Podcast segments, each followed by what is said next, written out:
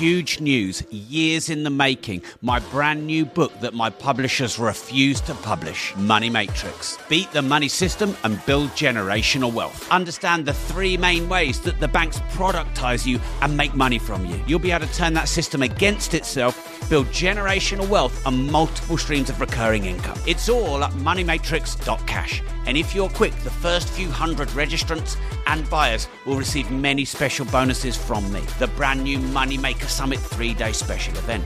Meet me at a champagne reception. Meet me at a multi millionaire networking dinner. Go now, moneymatrix.cash. This is huge. Welcome to the Disruptive Entrepreneur Podcast. For anyone who wants to make money and make a difference, grow and leverage your enterprise better, get more done in less time, outsource everything, and create your ideal lifestyle. And now, your host, eight times best selling author and double world record holder, Rob Moore.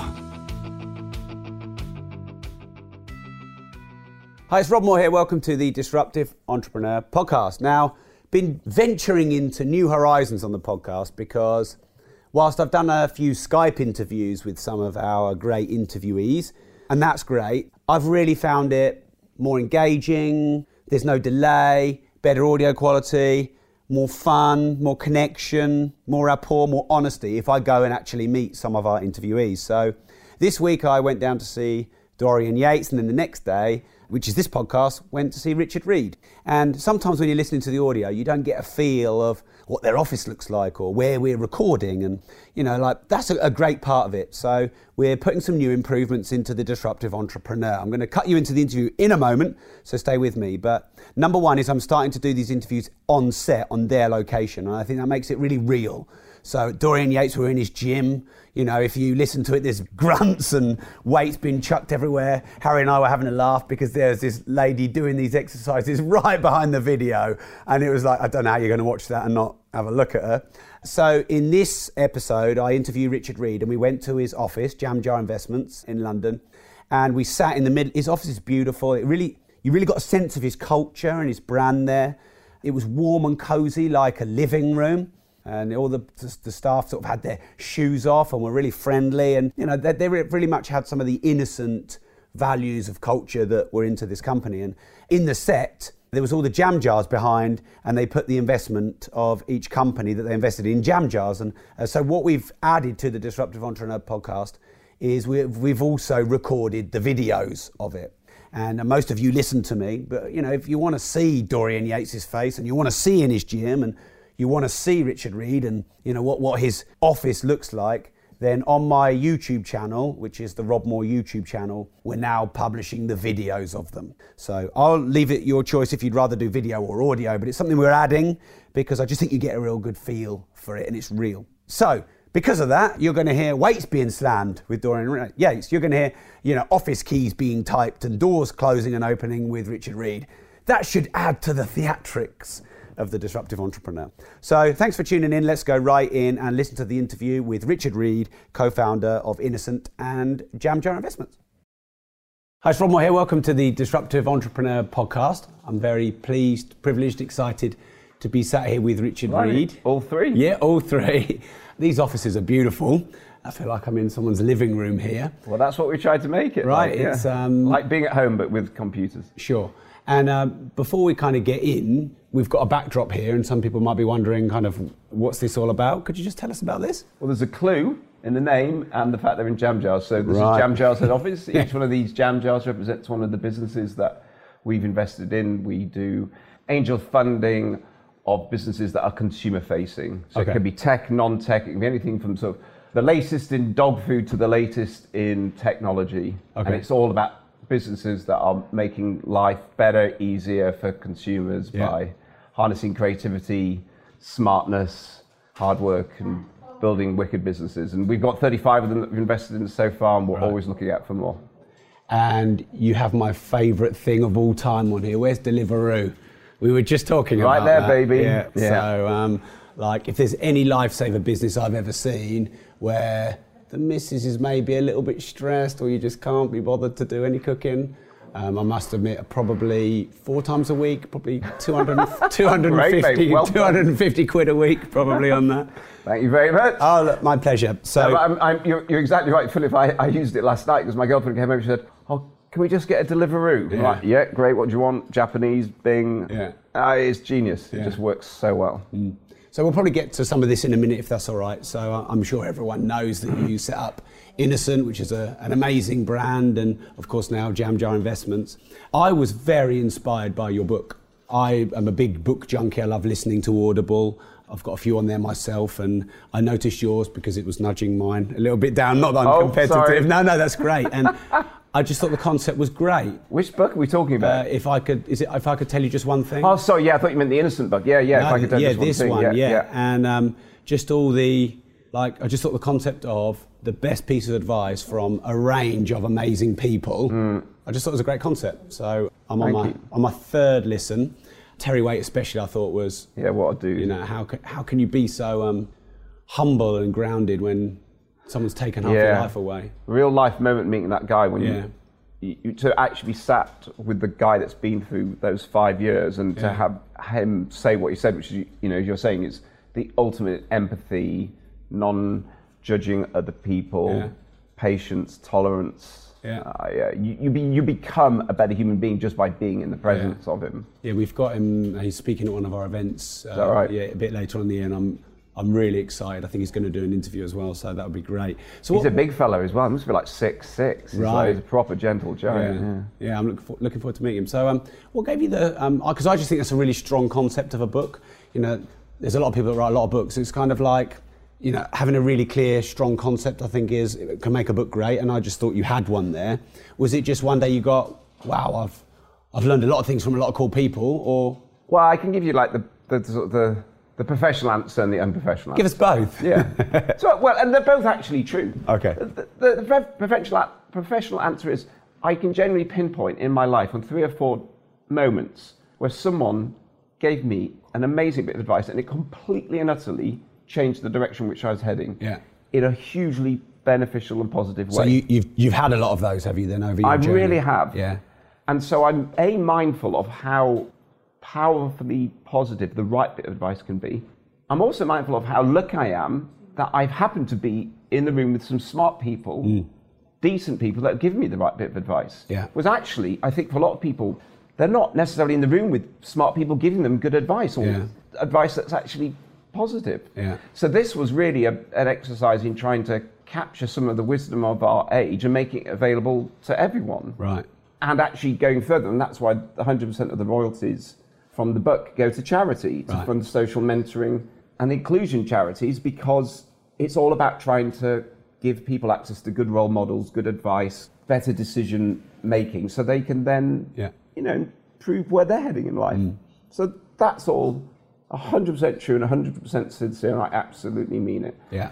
I also am very lazy, and I wanted to come up with an idea of a book that didn't need writing. Right. And my original concept concept was it was just going to be the single piece of advice from the person next Yeah. to the photo, which wouldn't Right. have required any writing at all. Yeah. I just asked, you know, email them for their piece of advice. My publisher said, "Mate, that's not a book. You can get that for free on Facebook." So it had to be about encounters. So then I had to then make sure I met these people and walked alongside them for a while. Yeah. And that's why the book is sort of, it's got this sort of richer, richer. You're in the context of this person, Mm. what they've done in their life, and then them sharing their best piece of advice, which I think hopefully makes it at least a more interesting book and Yeah. Has more to it. I think what's good about it as well is, you know, you can start it, you're on the train, you do 30 minutes, you stop. You know, it's not, not like you've Well, got to get that's back it, into the story, you just dip in and out for a bit of motivation. Or, I realised I was saying this to a publisher, it's probably the wrong person to say. it. I say most people don't have time to read a book anymore. Then, yes, it's 60 little short form, thousand word essays. And as you noticed, the, the advice has also been sort of put in big, bold letters, so you don't even have to read the essay. Well, I, li- I listen to it. I have you on two times Ah, right. speed in Ah, my right. head. So, Do you really have it on two times Yeah, speed? yeah, yeah. You're joking. You can listen to yourself if you want on two times speed when we're finished. It doesn't make me sound like a smurf. No, no, you sound good. But is that just so you can get the information quicker? Yeah. Wow, man. Yeah, yeah. It's, That's it- crazy. It's, it's a bit weird though when you do a lot of two times speed and then you're sitting talking to your fiance and you're like, can you just get to the Speed point a bit quicker? Yeah. so you- to this, for you, this conversation is a bit slow. No, no, it's good actually. It's good. It's good. Um, so yeah, I just wanted. to I can try and talk really quick if that's gonna make it That's good. Yeah, that's good. So yeah, uh, I really love the book. Now, of course, you've probably been asked this, but I, I shouldn't judge myself on asking the questions. I should just ask the ones I want to ask. You've had a lot of best bits of one piece of advice that you've published. So what's yours? You know, what one thing? If you could You know, share just one It's thing. It's funny, you know, if I've had one bit of feedback from the book, it's people going, but you never put your own in. Yeah. I'm like, oh yeah, I didn't. Because it was never about me. The book Mm. isn't about me at all. I'm not in the book, and nor should I be. It's about hearing what Bill Clinton's got to say, Yeah. Mm. or Richard Branson, or Andy Murray, or Judi Dench, or Nicola Sturgeon. All these people have like done exceptional things, or Yeah. had exceptional things happen to them. But seeing as you're asking, I've got loads, but to put my own It's hard now, straight- doing it You know, exactly. yourself, I, I make it? people come up with one. Mine Yeah. is cut everyone some slack, Right. including yourself. Yeah, which is great advice. Yeah, well, I read it, funnily enough, a few years on Facebook, and it chimed with me, and it's like, because I can be impatient with people thinking, well, what, what are you doing that for? You're Yeah. just, who knows what kind of day they're having, right? Yeah. Who knows what their life experience is? And it's probably just in your own head that you're being impatient or whatever it is anyway. And so if you cut everyone some slack and cut yourself Mm. some slack, life just gets a bit more relaxed, a bit more enjoyable. Yeah, because on the note of yourself, it's very easy to beat yourself up about up about stuff you're doing or how all do, people are right? Perceiving you, and they might not even be perceiving you in that way. So Yeah, and actually, they're probably not thinking that. They're probably thinking about what they're having for tea and what the next delivery order is going to be. Yeah. But so just yeah, you could just give yourself some slack, give everyone else some slack. Yeah. Okay. So you clearly have been very affected by people that have given you advice. You know, whether you call them mentors or whether you've just been in a good position to get some advice from them.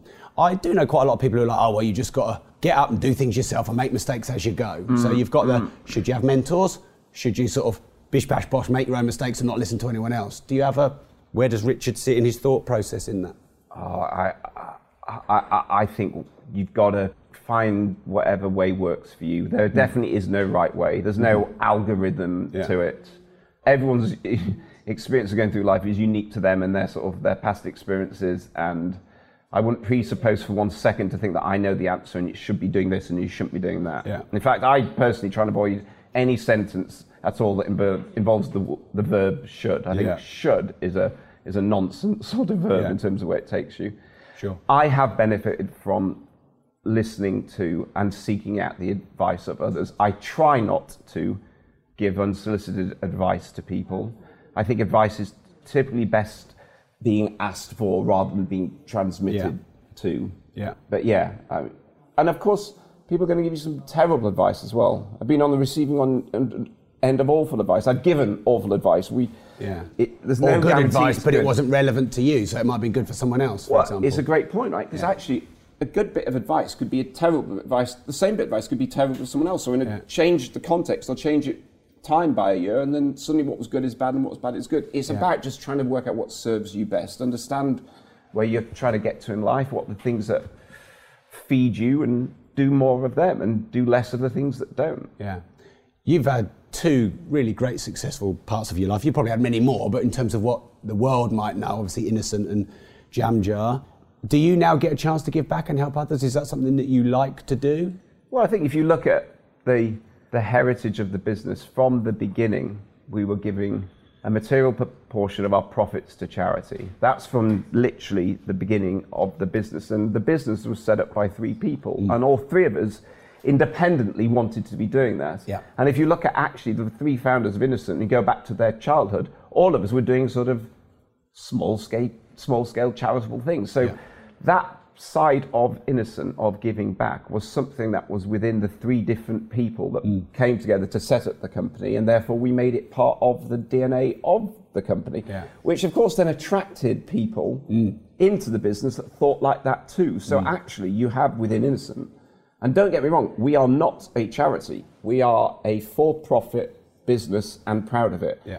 and in addition to growing revenues and growing profits and thinking about how can we get as many healthy drinks to as many people and places as possible, we do also measure ourselves and take pride from the amount of money that we create through charity by giving 10% of the profits to it. Hmm. So giving back, I think, was in within all of us. I think it's manifested very clearly. You can see it in the audited accounts of of the business. Hmm. And even with Jam Jar, we don't make it a big banner thing because it's not a big banner thing. Yeah. But we're not going to support a business that we don't think has got its sort of is the right side of the line of whether it's sort of adding to society rather than detracting from society. Yeah. And each of us, we all have our own personal foundations, Mm. which we use to support financially the charitable things that we individually, personally connect with. Because Yeah. whilst Jam Jar is a fantastic team effort amongst the seven people that are involved, and Innocent was a fantastic team effort of 350 people, the three founders are completely separate sentient human beings and they care about different things. So when we do work together on a charitable initiative, it's through the Innocent Foundation, Right. which is the separate charity Yeah. that the business gives money to. But even with that, we have like massive arguments because we sort of care about different types of things. But Yeah. the good news is we're having the arguments because we all care so passionately about the things that we care about. So it's sort of, even though they're big arguments, they're very sort of, they come from a very positive place. Yeah. So yes, that was an incredibly long-winded way of saying, do we give back now? I'd like to think, yes, we do. Could we do more? Of course. Have we always done what we, have we has it always been a core bit of how we approach business? Absolutely. Yeah. Where do you think that real desire to be charitable has come from from you? I was bored when I was about eight or nine, and I remember walking around Huddersfield Town Centre. I went to uni there. Did you? Uni. Uni. Polytechnic turned into a university. The University of Huddersfield, mate, don't diss Yes. it. No. I'm sorry. Patrick yeah. Stewart's the whatever Yeah. the, the, the yeah. vice of Yeah, not the I, I vice, probably brought its average grades down a little bit. but- maybe other good place to be a student though, no? yeah, we had a great. That's why it was a great time for not doing work. Ah, yeah. Well, I personally think the point of university is to not Yeah. do work. All 'cause right. Then you've got another 50 years of doing work, Yeah. haven't you? But Yeah. as a kid, I went round Huddersfield Town Centre and there was a Greenpeace stall showing some pretty horrific pictures of whales being captured and slaughtered. And they were mm. doing a sort of little awareness drive on Save the Whales. And I remember saying, being a bit upset and speaking to my mum and, you know, trying to make sense of it all and what, what could I do? And she said, well, if you care about it, if you want to help, why don't you organise a jumble sale? Because I lived in a village. And so I said, what's a jumble sale? She said, oh, it's this. And you, so go around and knock on neighbours' doors and get their old second-hand shoes and clothes. And in our garage on a Saturday morning, two till four, we have a jumble sale. And I think we made £11.83 from what I remember. There's a picture of me and my sisters holding a little checkup in the Mirfield report of Mirfield is the little town where we're from. And so there, from that point, hmm. a sort of sense of there's some bad things going on in the world, but we can all do our part to help reduce them. Yeah. And how do you balance serving your own self and desires for profit and helping and serving others? Because it, it must be a bit of a balancing act.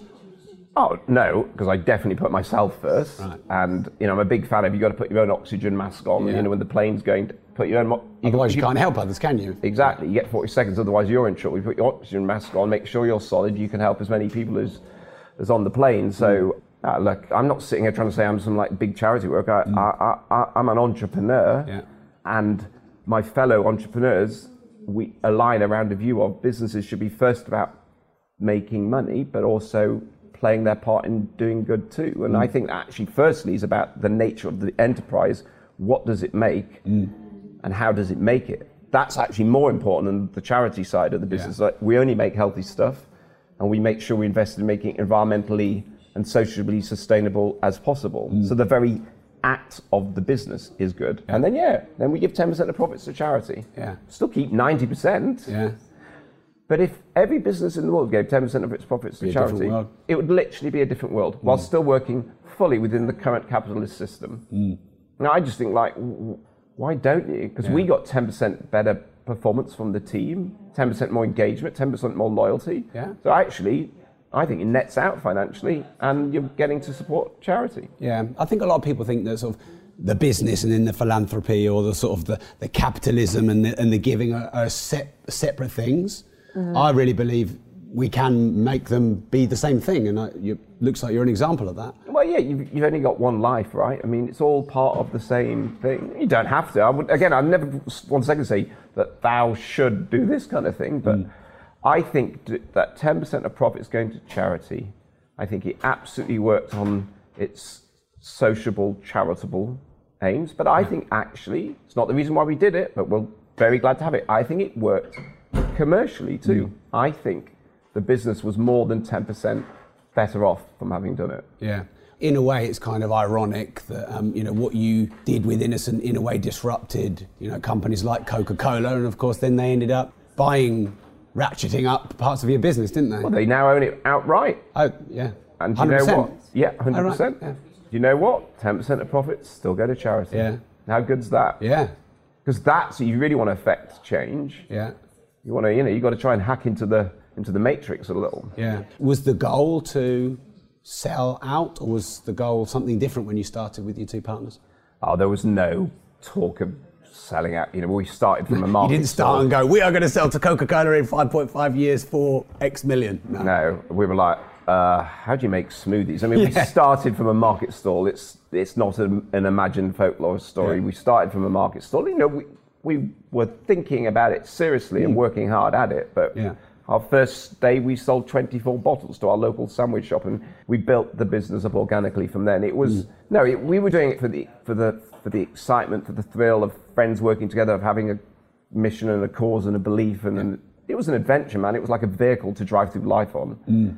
and it was the most exciting thing that I've personally been involved in. And Yeah. but after 15 years of making fruit juice, I guess there was a sense of I love fruit juice. Yeah. I really love fruit juice. But 15 years of fruit juice is like Yeah. I don't need more than 15 years of fruit juice. Yeah. It's a great amount of time in fruit juice. Yeah. And time to do something else. Yeah, because Yeah. why not? Yeah.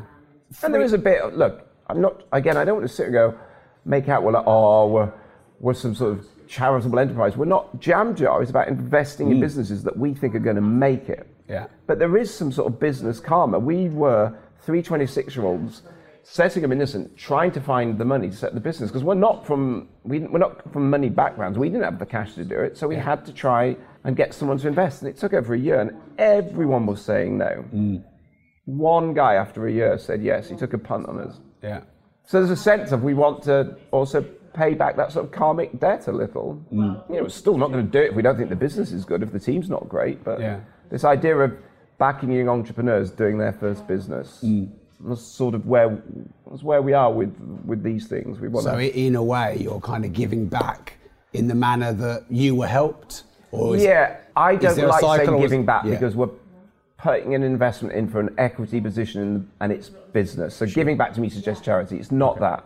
supporting, fueling, Exactly, helping. absolutely, absolutely. In the same way that that guy invested in us, if he had invested in us, there would have been no innocent, and we're hmm. aware of that. You can sort of, you can be the yeast that helps the sort of the entrepreneur make the dough, and that's mm. what we want to do. We want to help other people have the success that we were lucky enough to have. Yeah. How did you find it running a business with three people? That must have been an interesting dynamic.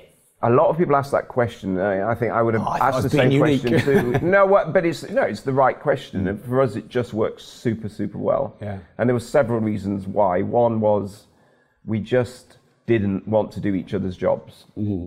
and actually, the jobs that we each wanted to do added up to a really good team. And Which sort of very important, isn't it? totally it would Yeah. not work if we'd all been trying to be the sort of the marketing director. Mm.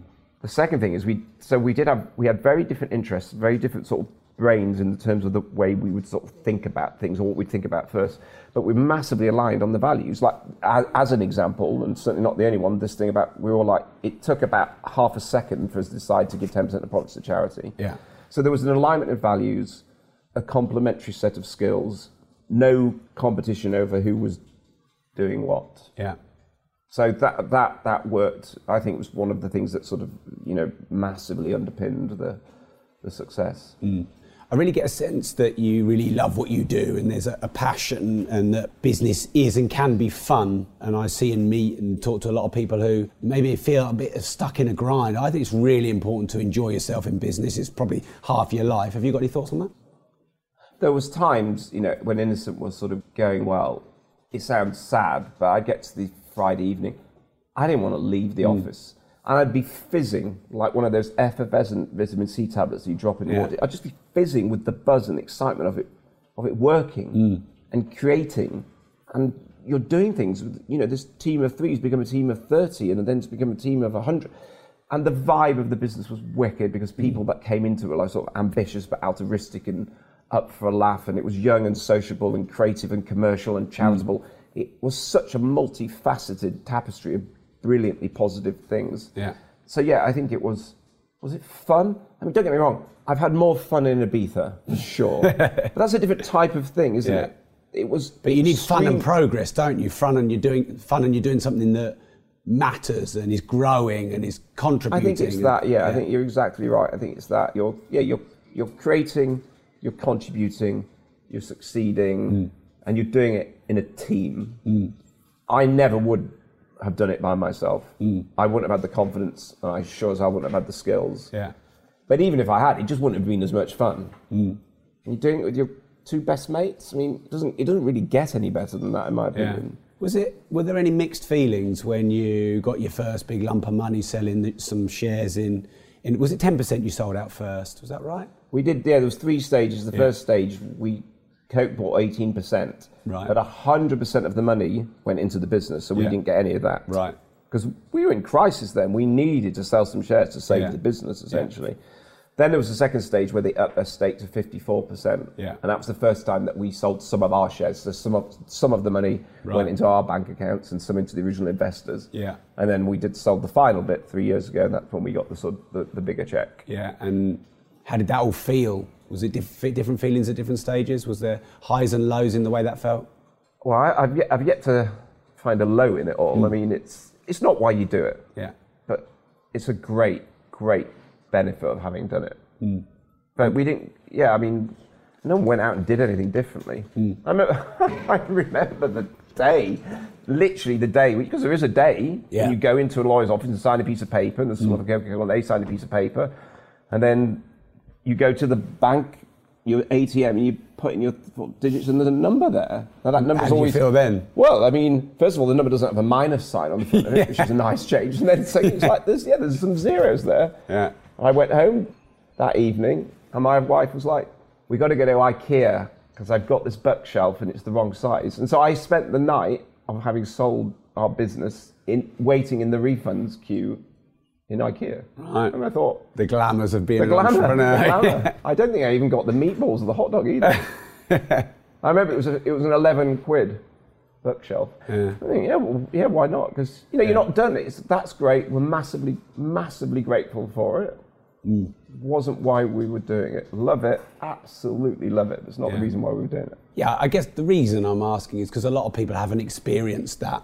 You know, and I know some people who've done it and it was going to be everything, and then there's a bit of a come down when they're out of the business, or you know, or they've half Yeah. the stakes gone, or whatever. You know, I had an entrepreneur just two days ago wanted to come in and ask my advice because he, he sold his business and he's, he's like, literally, I'm sat at home. Mm. Yeah, what do I do? What I've got, I've got a load of money in my bank account. I've never had money before.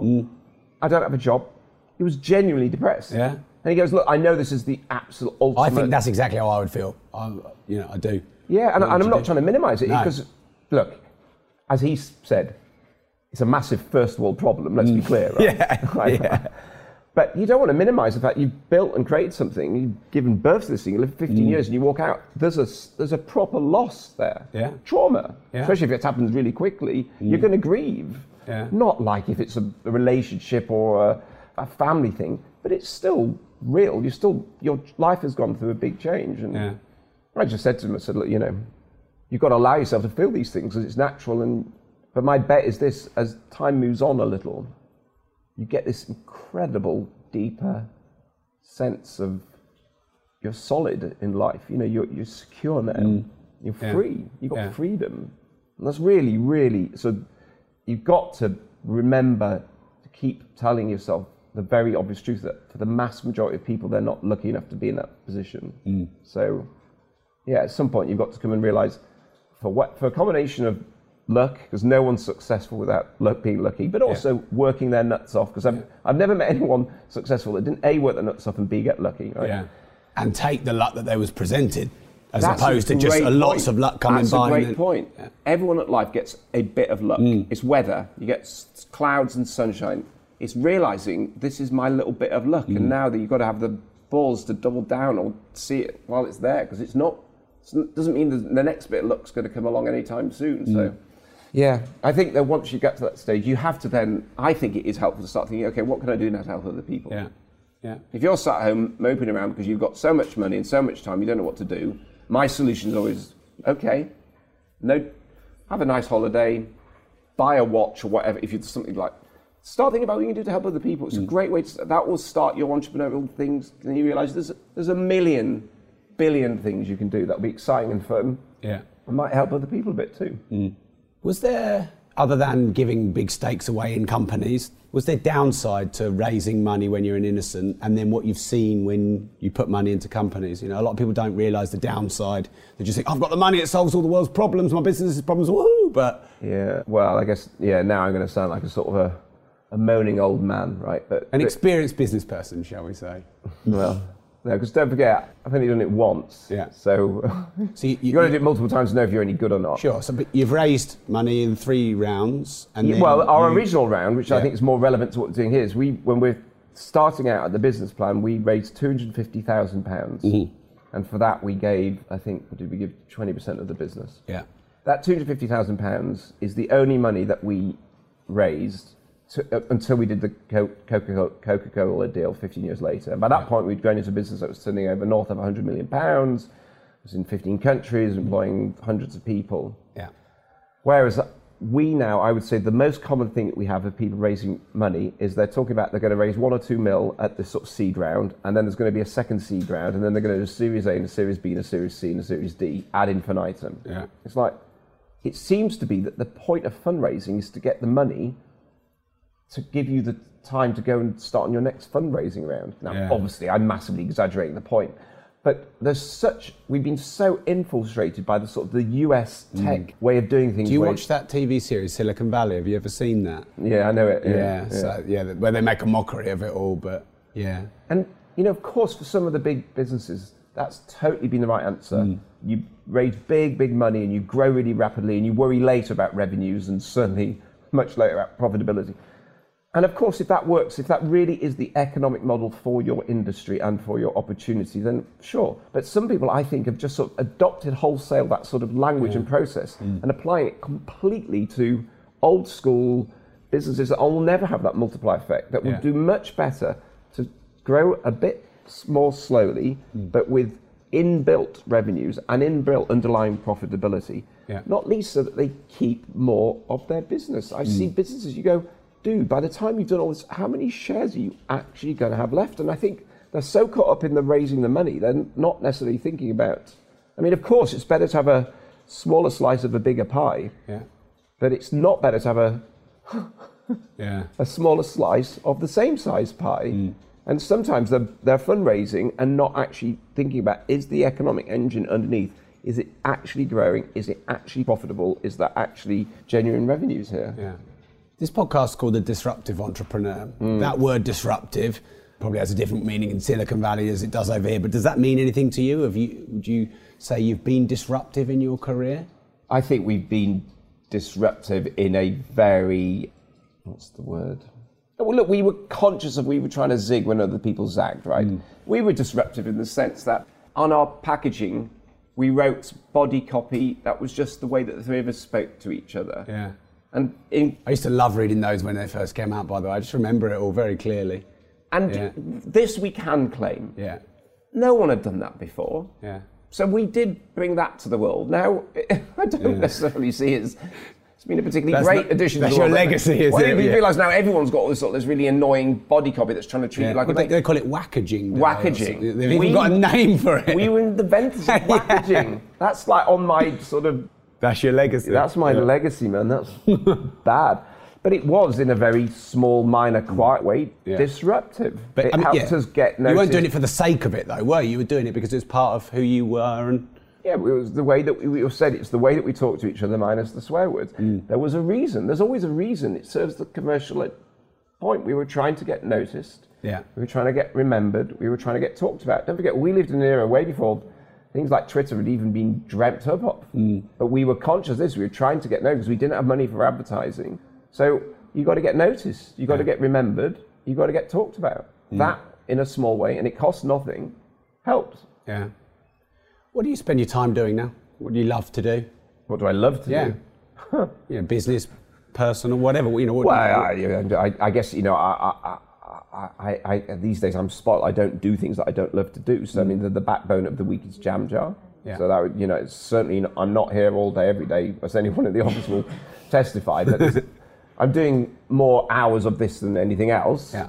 But then my other anything is, you know, so I, I, I, I wrote that book. I was mm. heavily involved in the referendum campaign. I like to think that they couldn't have lost it without me. And you know, there's, we get involved in charitable stuff. And by the time you've got 35 businesses, you know, in some of them we uh, take board seats, and some of them we sort of act as advisors. So there's you know, there tends to be slightly more getting involved, in, especially on the brand side. You know, we, we get asked to help out quite a bit. So yeah, a combination between business, writing, charity. I have to say, I just I love to travel, so I- I'm definitely taking more than my 20 days holiday allocation. I just I became a dad the first time. Ah. Another another amazing blessing. I mm. I can I'm around more. Mm. I get to take little Minky Moo out for sort of like a morning walk and that kind of stuff. Yeah. You've obviously had successful businesses. Have you? Has it been a struggle managing, you know, a nice relationship, being a dad and businesses, or you know, do you think you've done that pretty well over the years? Well, I got divorced.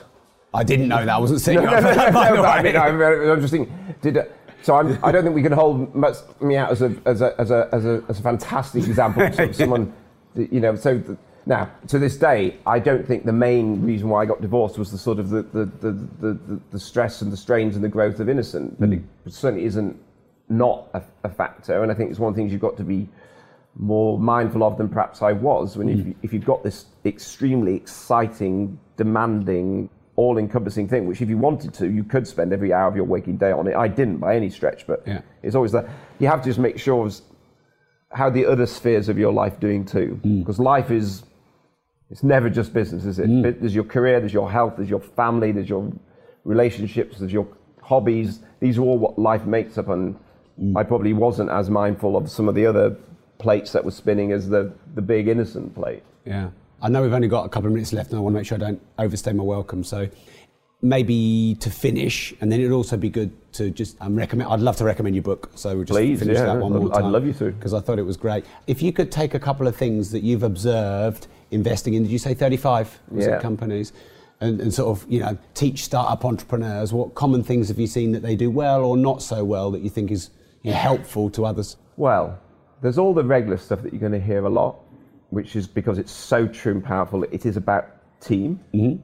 Get together in a crew where you share the same values but have complementary skills. Yeah. Be really clear sighted about what skills you need in the business that you're doing and making sure you've got them in the building. There is, of course, this thing of absolutely make sure that your product or your service is better than the mm. competition in a way that's meaningful to your consumer, Yeah. in a way that you can provide profitably, and make the damn thing beautiful. That's mm. the thing I would say. Make make it beautiful. Ah, make, Oh, yeah. Use the color. These guys have sponsored us at some of our events as well. Right. Yeah, yeah I love it. And when you see their packaging Yeah. together with all those beautiful pastel colours, you want it. Yeah. You want it before you even know what it is. Mm. That is what brands need to have. They need to have some innate desire held within them Yeah. that you don't even logically understand. Mm. But it, it is about shape and colour and taste and texture and sound and feel and vibe and most times in business, I think most people overrule all that stuff. But Yeah. as Steve Jobs, he said himself, the thing that Microsoft missed was the fact that we made things beautiful. Mm. So it's not some sort of niche little thing of just left one department. The whole business should really be about how can we make this thing more better, beautiful, Yeah. bigger, harder, deeper, faster, whatever it needs to be for the consumer. So their experience of that thing is a little moment of joy, mm. of more than satisfaction. Yeah. Yeah, because I think great brands do that. Mm. I think a lot of people who run businesses worry about the increased cost of that. And Yeah. prob- and probably don't see the. Absolutely. Yeah. And that's my point. Yeah. Creativity is free, mm. but the value it brings can be infinite. It costs no more for them to do it in beautiful pastel colours than Yeah. just to be in sort of bold, brash blues and reds. Mm. Zero variable incremental cost. Yeah. Zero. Mm. But their brand, because it looks pretty, is the one that shops want to have out on their shelves because mm. it looks attractive. And so this thing that has cost nothing is genuinely delivering, delivering real, hard commercial advantage. Yeah.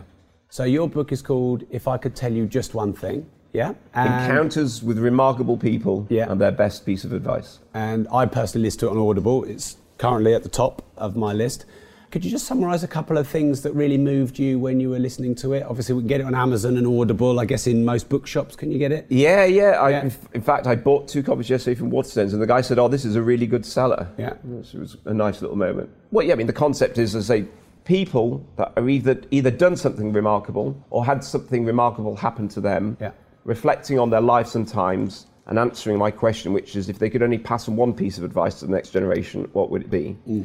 And there's 60 people, 30 men, 30 women that represent a wide range of experiences in politics, arts, sports, business, science.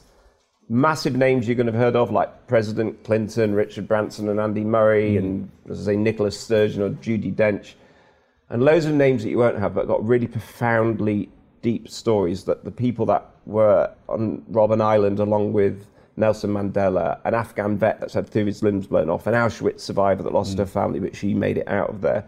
People reflecting on the best of times, the worst of times. Hmm. And I think when you've got from literally an Auschwitz survivor at one end to Simon Cowell at the other, you've got a real wide spectrum of human experiences. Yeah. And they're all passing on what they consider to be the single most important thing that they've learned. Hmm. And what I was nervous about the book before I wrote it was that uh, isn't any, everyone going to ultimately end up saying the same stuff? Mm. It's really not that at all Yeah. because it's such a wide spread of different experiences and paths through life.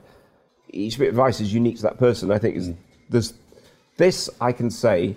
Whoever reads it, they're going to find something that really chimes with them. Mm. Well, look, I know you have another meeting now. I want to say thanks a lot for your time. Thank you, mate. Really Thank you for the appreciate plug. it. Ah, pleasure. And, all, and, all royalties go to charity. Yeah, and, and also some on some of the American podcasts, it's almost like a paid ad. I just want to make it clear this isn't a you know, it's No, just a book. real. Yeah, a book that I just really thought was great. Got it the day it came out. You should listen to it too. So thanks a lot. Wicked, mate. Thank, you, Richard. Thank you.